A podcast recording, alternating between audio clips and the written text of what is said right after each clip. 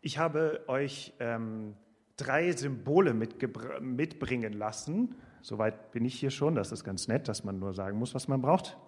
Die zeige ich euch mal. Für die Leute, die hinten stehen, ähm, es ist ein äh, Wäschekorb. Es ist ein ganzer Korb voller Bügelwäsche, vierter Advent, da muss noch was. Ähm, dann haben wir als zweites äh, ein paar Wanderschuhe und als drittes einen Stern. Ja, das sind so die drei Symbole hier zu meiner Linken. Es ist hier heute vieles vorne, davon dürft ihr euch nicht ablenken lassen. Drei Symbole. Ähm, und ich will euch mal fragen, welches dieser drei Symbole würdet ihr sagen, hat am meisten mit Weihnachten zu tun? Und wir machen das ganz demokratisch, wir stimmen das ab. Ähm, so, welches der drei Symbole, das ist die Frage, steht für euch so als Bild am meisten für Weihnachten?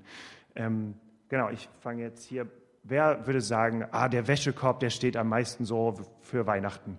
Da meldet sich jemand, eins, zwei, drei Leute. Ich kommentiere nicht, wer das ist und was das über die Person aussagt. Genau, ein paar Wanderschuhe. Wer würde sagen, das ist ein, oh, das sind schon ein paar mehr, es verdoppelt sich, vielleicht so sieben, acht Leute. Und wer würde sagen, der Stern, der Stra ja, oh ja, das sind doch ein paar mehr als sieben Leute. Das war der Rest. Ähm, also äh, ich würde sagen, mit drei Symbolen habe ich auf jeden Fall euch alle erreicht. Äh, sowohl diejenigen, die jetzt irgendwie doch eher klassisch ticken, und als auch die anderen. Ähm, oh wei, oh wei, wenn das jetzt schon so anfängt. Also, diese drei Symbole werden uns heute noch beschäftigen. Ich habe viel vor mit euch. Meine Schlüsselfrage, und da werden, werden uns diese Symbole helfen, ist, wo triffst du Gott? Wo triffst du Gott? Wie kommst du ihm nahe? Und vielleicht sagst du, ja, Mensch, das war ganz easy, weil jetzt ist Weihnachten, die ganzen Festlichkeiten, die helfen mir dabei. Und vielleicht sagst du auch, ja, genau, weil Weihnachten ist, dieses ganze Gefeiere kann für mich auch ganz schön anstrengend und stressig sein. Ähm, da frage ich mich manchmal, wo ich da Gott treffe. Und vielleicht kann dann der heutige Morgen so eine kleine Zäsur, eine kleine Pause sein, mal ganz genau hinzuschauen. Ich glaube sogar, dass manchmal Weihnachten ganz schwierig ist für Menschen, die wissen, ja, ja, Gott kommt auf die Welt und das muss ich jetzt jedes Jahr aufs Neue feiern. Ich meine, wenn ich in einige Gesichter schaue, ihr habt das schon ein paar Mal gehört, was soll ich auch als Prediger äh, hier euch noch Neues erzählen? Aber ähm, ich habe zum Glück die Bibel mir zur Hilfe genommen und möchte euch einen Adventstext lesen, den ihr heute nicht erwartet. Glaube ich jedenfalls. Ich habe das nicht besprochen mit jemandem. Wenn ihr den erwartet habt, dann müssen wir mal reden über eure prophetische Gabe. Ich lese euch einen Text, der nicht klassisch im Bethlehem und im Stall spielt, aber der mir aufgefallen ist als ein Text, der eigentlich zutiefst adventlich ist. Ich lese es aus dem zweiten Buch Mose, also im Buch Exodus, Kapitel 3. Die ersten elf Verse. Mose hütete die Herde seines Schwiegervaters Jethro, des Priesters von Midian. Eines Tages trieb er die Tiere durch die Wüste und kam zum Berg Horeb, dem Berg Gottes. Da erschien ihm der Engel des Herrn in einer Feuerflamme, die aus einem Dornbusch schlug. Und Mose sah, dass der Busch zwar in Flammen stand, aber nicht verbrannte. Das ist ja seltsam, sagte er zu sich. Warum verbrennt dieser Busch nicht? Das muss ich mir näher ansehen. Als der Herr sah, dass Mose herankam, um es genauer zu betrachten, rief er ihn aus dem Busch heraus, Mose, Mose. Hier bin ich, antwortete Mose. Komm nicht näher, befahl Gott ihm. Zieh deine Sandalen aus, denn du stehst auf heiligem Boden. Ich bin der Gott deiner Vorfahren, der Gott Abrahams, der Gott Isaaks und der Gott Jakobs. Als Mose das hörte, verhüllte er sein Gesicht, denn er hatte Angst, Gott anzuschauen. Und der Herr sagte zu ihm, ich habe gesehen, wie mein Volk in Ägypten unterdrückt wird. Ich habe ihre Schreie gehört. Ich weiß, wie sehr es leidet. Ich bin gekommen, um sie aus der Gewalt der Ägypter zu retten und sie aus Ägypten zu führen in ein schönes, in ein weites, in ein weites Land, in ein Land, in dem Milch und Honig fließen, das Land, in dem die Kananiter, Hethiter, Amoriter, Pesiter, Heviter und Jesuiter leben. Ich habe das Schreien der Israeliten gehört. Ich habe gesehen, wie sie von Ägypten unterdrückt werden. Nun geh, denn ich sende dich zum Pharao. Du sollst mein Volk, die Israeliten, aus Ägypten führen. Wer bin ich? Wer bin ich, dass ich zum Pharao gehen und die Israeliten aus Ägypten führen sollte? fragte Mose da Gott. Und der antwortete, ich werde mit dir sein.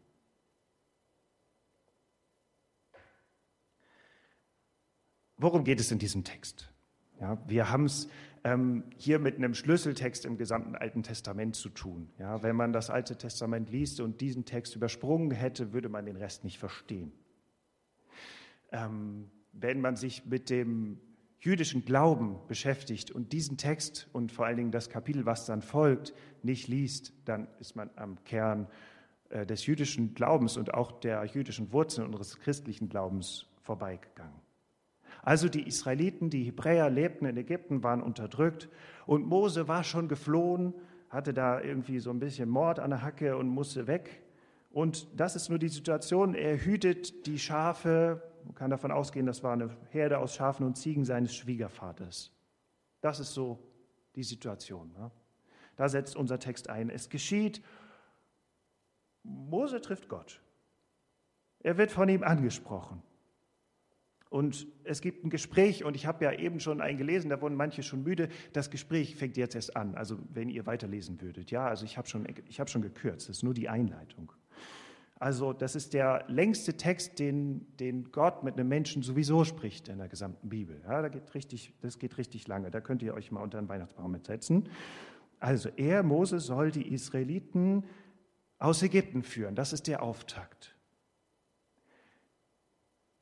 Das bedeutet, wir sind, ja, wenn wir die Bibel aufschlagen, wir sind ganz am Anfang. Und in diesem Text sagt Mose, äh, äh, Gott zu Mose, wer er eigentlich ist. Das geht so los. Er erklärt sich selber und was er mit Menschen will. Ähm, und das in sich klingt jetzt für uns irgendwie, weil wir kennen den Text, ja, vielleicht noch nicht so besonders, aber dieser Text ist schon an dieser Stelle sehr, sehr besonders. Normalerweise das kannten die Leute, waren Götter mit Menschen irgendwie unterwegs. Ja, ja. Das hatten sie auch in Ägypten. Das können wir bis heute ähm, äh, nachstudieren, wie das in Ägypten war. Da waren auch Götter mit Menschen unterwegs gewesen. Aber die hatten sich immer anders gezeigt. Da gab es die großen Götter Re und Amun und wie sie alle heißen.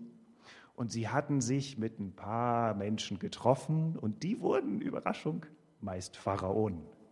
Ja, Meist hatten die Götter sich mit den Herrschern getroffen ja, und hatten gesagt, ihr kriegt ein bisschen Glanz ab und dürft dann über den Rest der Menschen herrschen und dann haben wir Götter unsere Ruhe. Das war eigentlich das, was Menschen gewohnt waren, dass Götter mit den Herrschenden unterwegs waren. Und dieser Gott fängt jetzt an mit seinem Mose, der da irgendwo äh, bei den riechenden Ziegen und Schafen unterwegs ist, und sagt, wer bin ich? Ich bin derjenige, der die hört, die sonst überhört werden. Ich rede nicht als erstes mit den Herrschenden, nicht mit denen, die eh schon die Macht haben. Ich bin der, der auf die Unterdrückten hört. Ich habe das Schreien gehört. Diesen Satz, ähm, den müssen wir uns mal verinnerlichen. Ja, das, äh, wenn Gott sich selber vorstellt, ja, dann sagt er nicht, ich bin der gute Hirte als erstes, das sagt er auch, dann sagt er nicht, ich bin der liebende Vater als erstes, das sagt er auch, sondern als erstes sagt er, ich bin der, der das Schreien hört. Der weiß, wie es den Unterdrückten geht.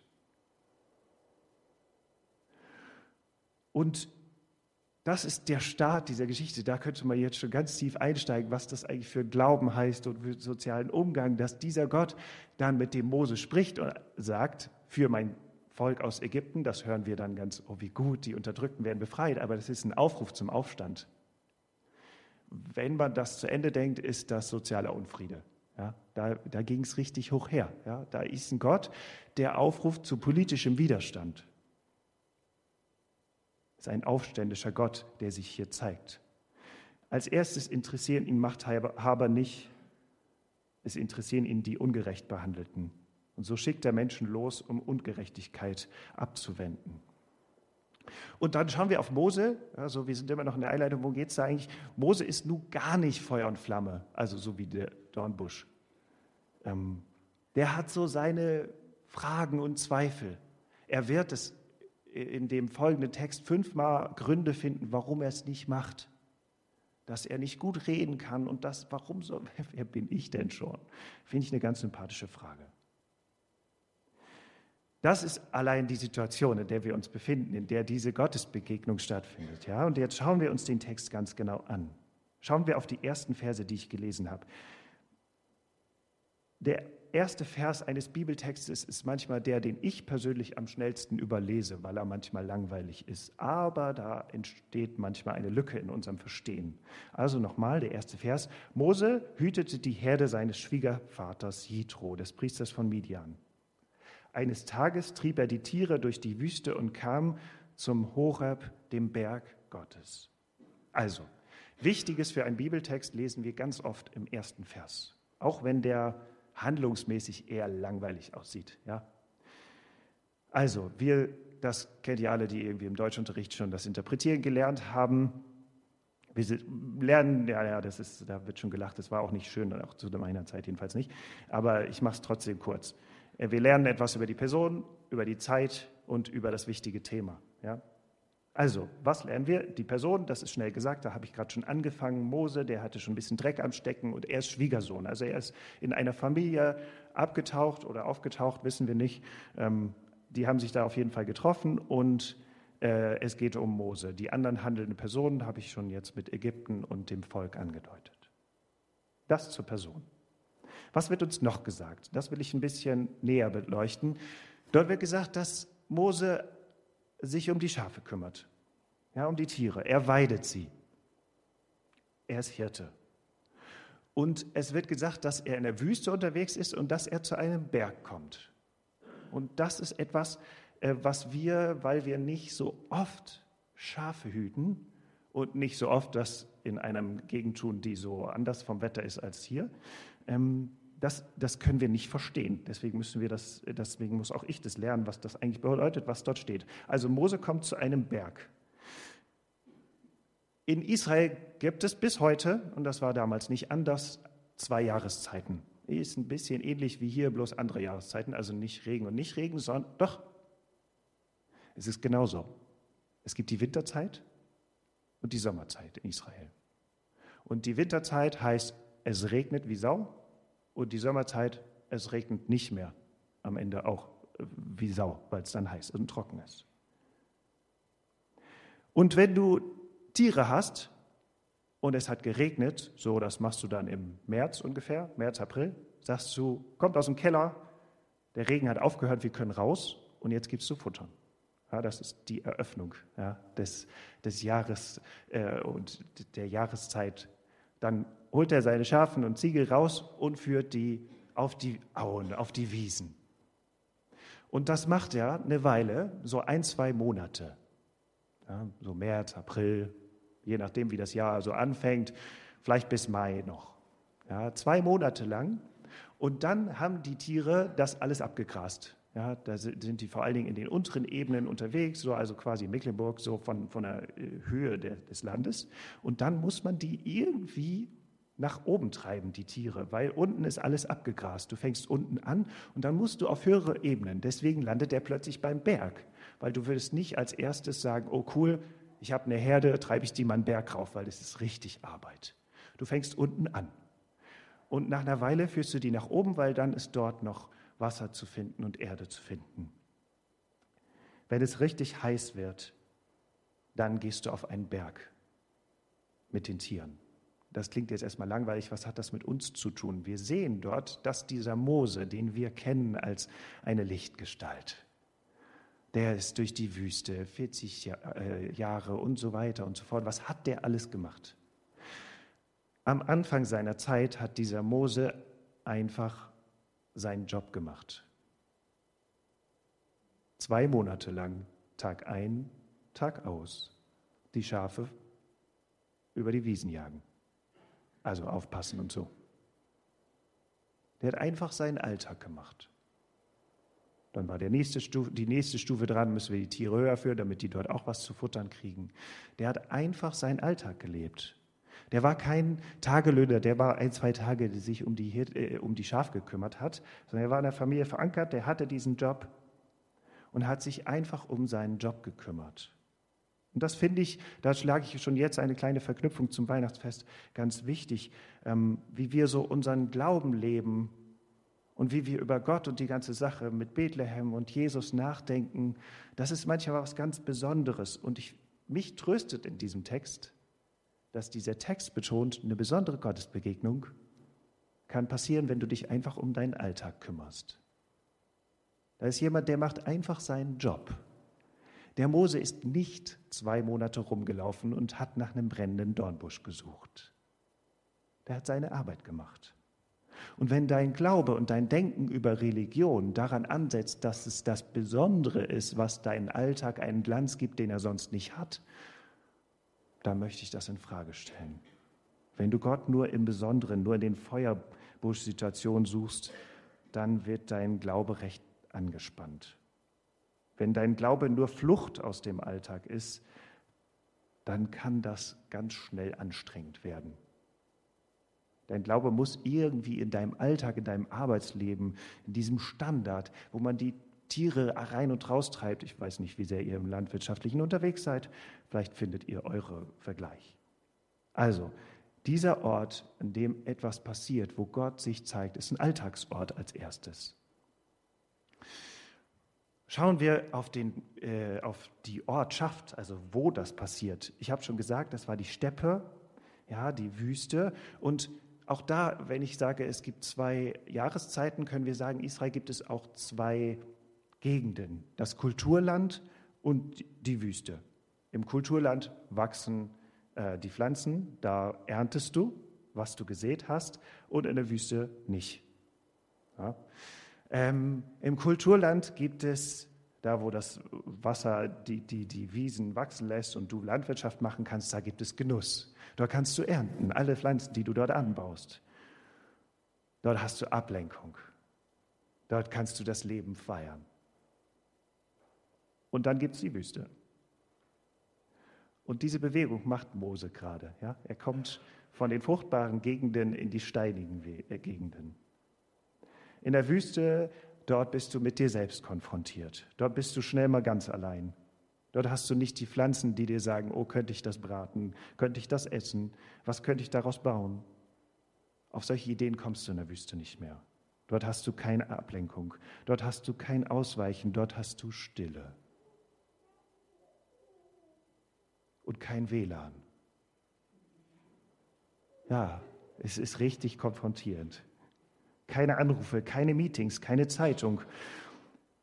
Wenn du immer Ablenkung in deinem Leben hast, das kann ja vielleicht zu deinem Job dazugehören oder zu deiner kreativen Ader. Das mag so sein, aber dann stell dir trotzdem die Frage, wann habe ich wirklich Stille? Weil in der Stille, in der Wüste, je nachdem, wo dieser Ort für dich ist, ordnen sich Dinge ganz anders. In der Wüste kannst du nicht sagen, welchen beruflichen Erfolg du zuletzt gemacht hast. Das interessiert die Wüste nicht. Daraus kannst du kein Wasser gewinnen. Dein Status und deine Lebenserfahrung bringen dir in der Wüste relativ wenig. Dein Klagen und dein Groll über das Leben bringt dir in der Wüste gar nichts. Du bist sehr mit dir selbst konfrontiert.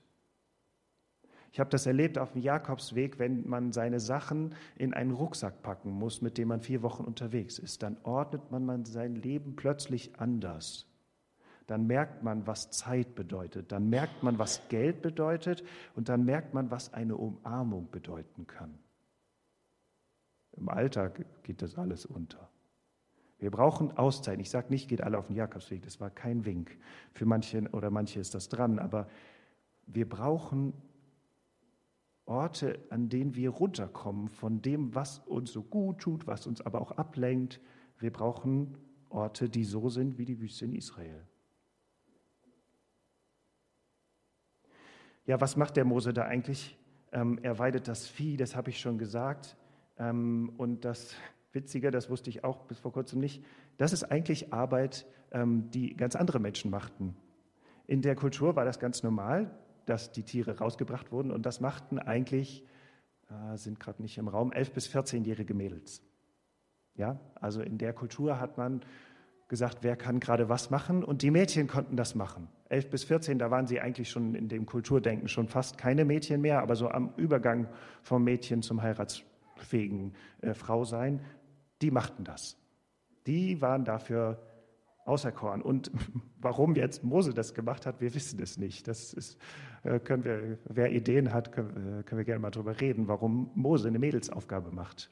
Und äh, ich bin ja dafür da, gerne zu überlegen, wie kann man Mädels- und Jungsaufgaben genau beobachten, um da keine Klischees reinzubringen. Aber die Klischees gab es damals, dass es auf jeden Fall kein Mann macht. Mose konnte nicht arrogant werden und sagen, ich führe hier meine Herde durch die Wüste. Ähm, der konnte nicht stolz sein. Ja, der, der wird darüber nicht geprahlt haben. Und auch das gibt uns eine kleine Indiz. Ja, wo treffen wir eigentlich Gott? Ähm, wenn du da in der Wüste unterwegs bist und auch noch einen Job machst, der normalerweise irgendwie andere machen, kannst du dir nicht viel darauf einbilden. Du kannst dir nicht viel darauf einbilden. Das ist die Grundsituation, in der plötzlich eine besondere Gotteserfahrung kommt. Du kannst nicht arrogant werden, du kannst kein Elitebewusstsein pflegen.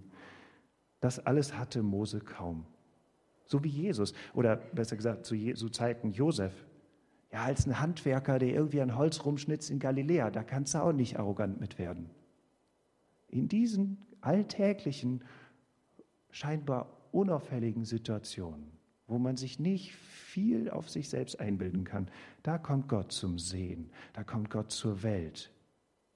Heute müsste man sagen, wenn man die Mose-Geschichte und vielleicht auch die Jesus-Geschichte auf heute überträgt, er reparierte alte Autos am Ortsrand von Wesenberg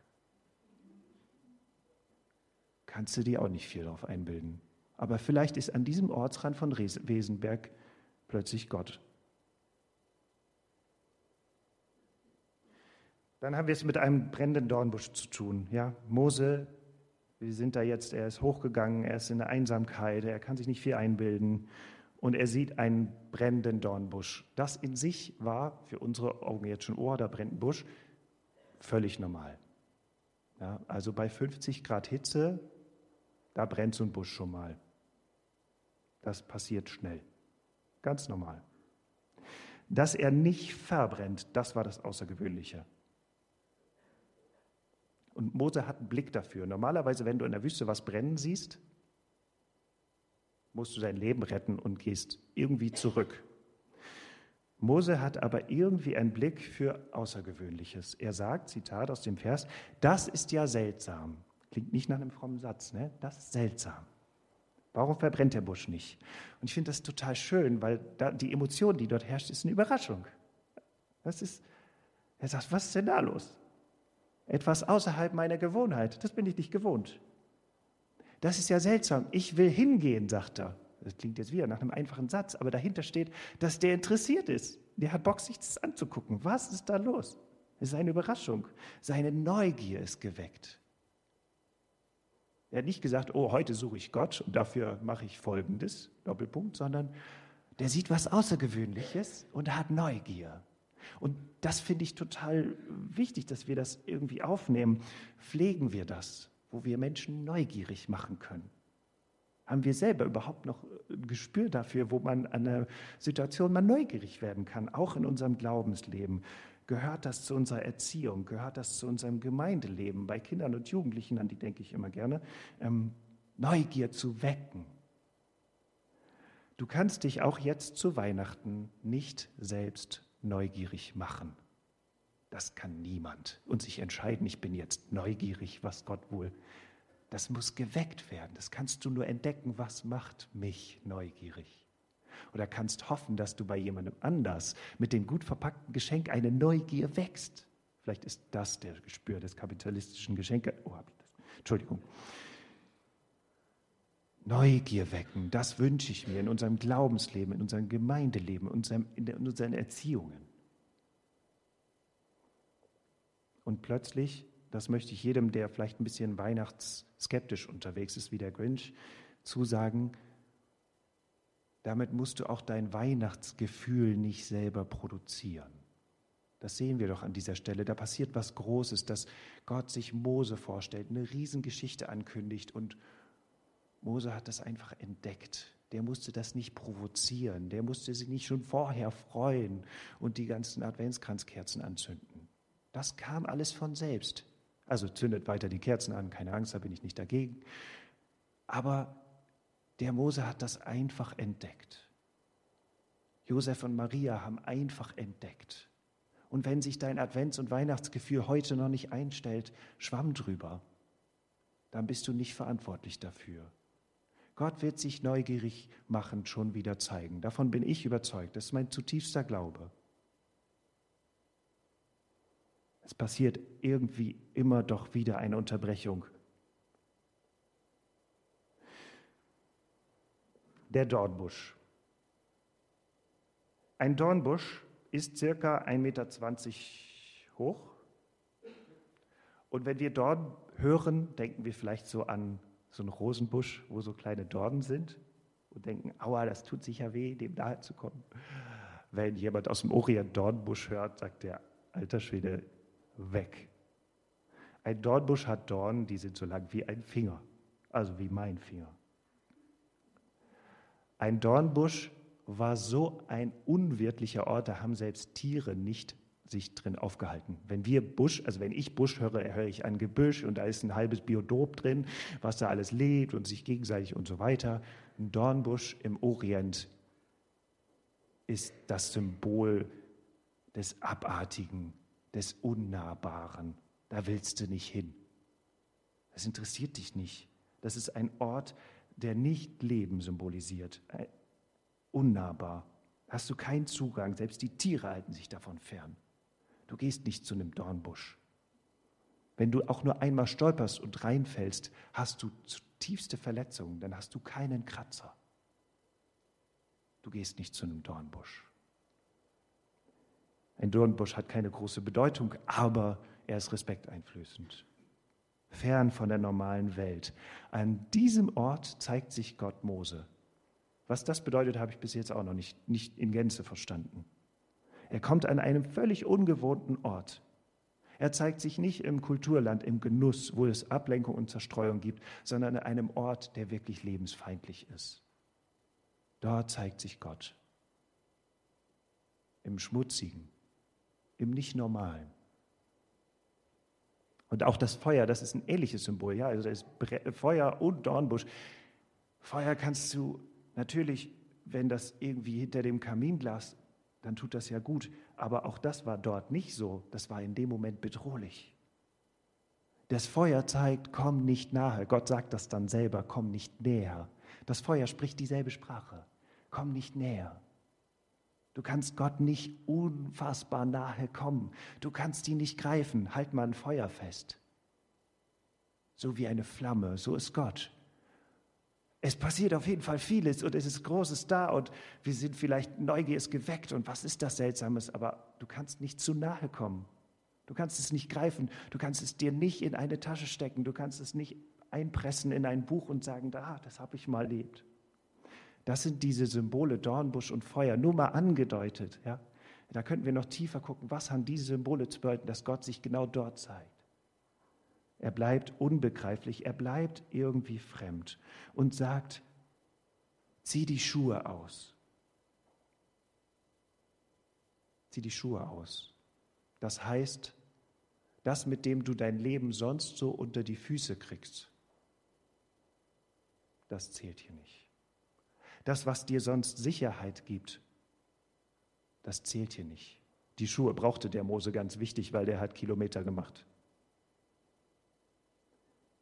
Heute kannst du an Schuhen ablesen, wie reich jemand ist oder wie modebewusst oder wie wichtig ihm materieller Wert ist oder wie sehr er Zeit hat oder sie Zeit hat, Schuhe zu putzen. Oh wei. Ähm, Schuhe sagen etwas aus. Schuhe sind ein Symbol für unsere Sicherheit. Und diese Sicherheiten funktionieren bei, Mo bei Gott nicht mehr. Ein heiliger Ort, das bedeutet ein besonderer Ort, wo deine normalen Muster nicht klappen, wie du sonst das Leben unter die Füße kriegst. Das geht bei Gott nicht unbedingt.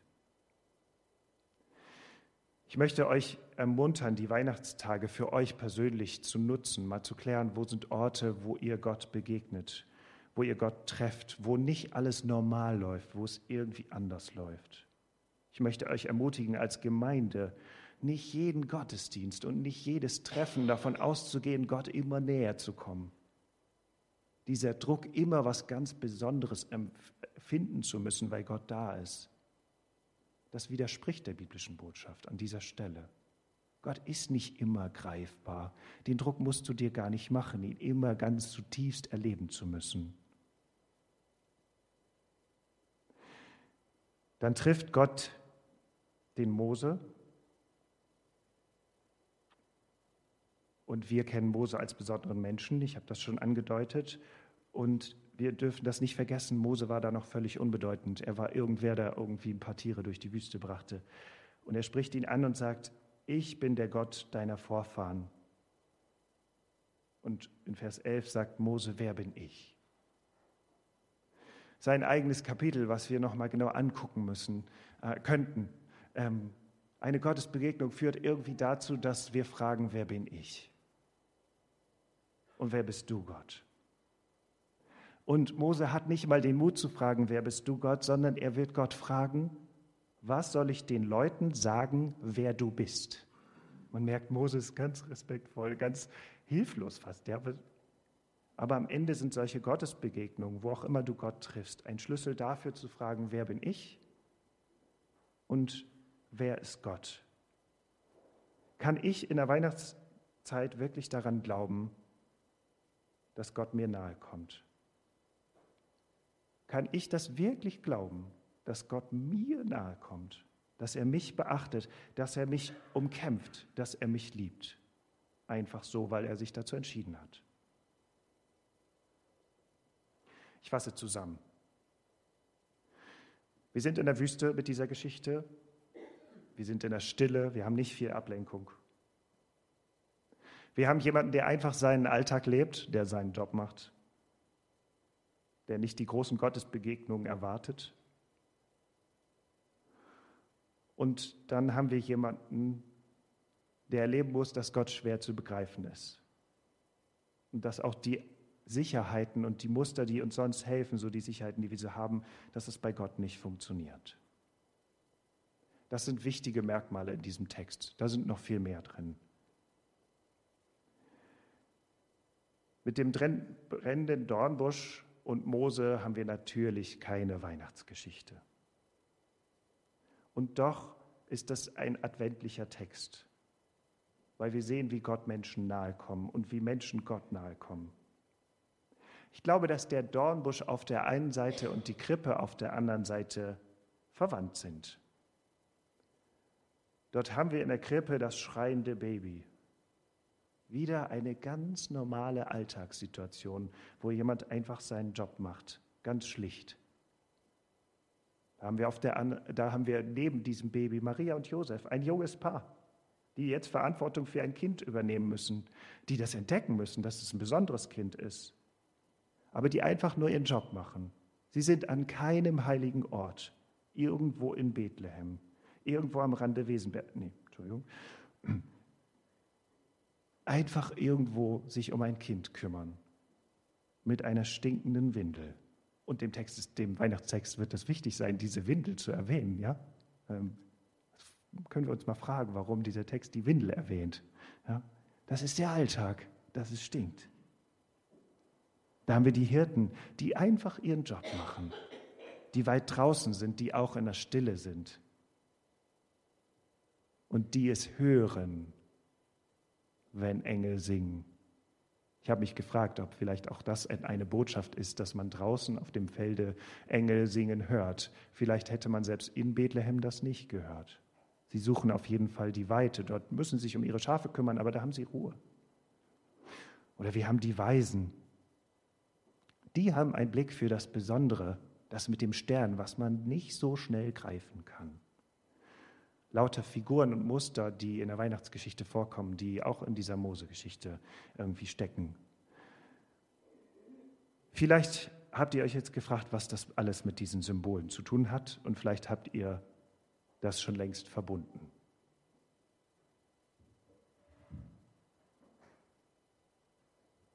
Einige von euch verbinden die Weihnachtszeit mit einem Korb voll Wäsche. Und vielleicht ist das ein Symbol des Stresses, was man noch alles zu tun hat. Und dieser Stress des Alltags und der Sachen, die wir so zu tun haben, ist kein Beweis dafür, dass dort Gott nicht vorkommt. Das ist der Ort. Der Mose hat einfach seinen tristen Job gemacht. Der musste nicht zur Kirche laufen, hätte er auch können, aber er hat einfach seinen Job gemacht.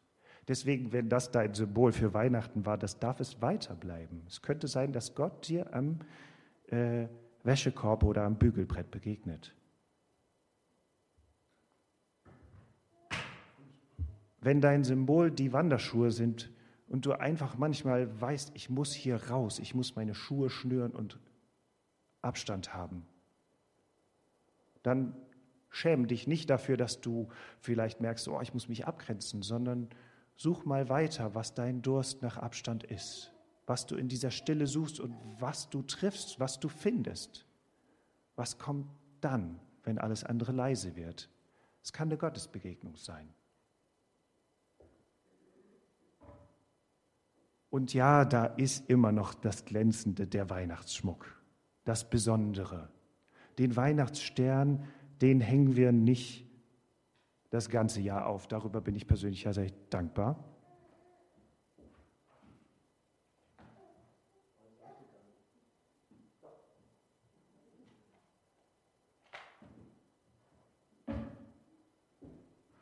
Ich wünsche uns in der Weihnachtszeit trotzdem einen Blick für die strahlenden Momente, die kleinen und die großen. Ob das der ganze Baum ist, das geht jetzt ein bisschen unter, das habe ich nicht gut geplant. Ähm, der Weihnachtsbaum müsste eigentlich aus sein. So, ich wünsche uns auch, dass wir in der Weihnachtszeit den Blick für Besonderes haben und sagen, Mensch, seltsam. Seltsam, was passiert denn da? Da möchte ich mal näher hingucken. Achte auf irgendein Detail der Weihnachtsgeschichte, was dir noch nie aufgefallen ist und blende gerne den Rest aus. Was macht der da mit dem Wäschekorb zur Weihnachtsgeschichte?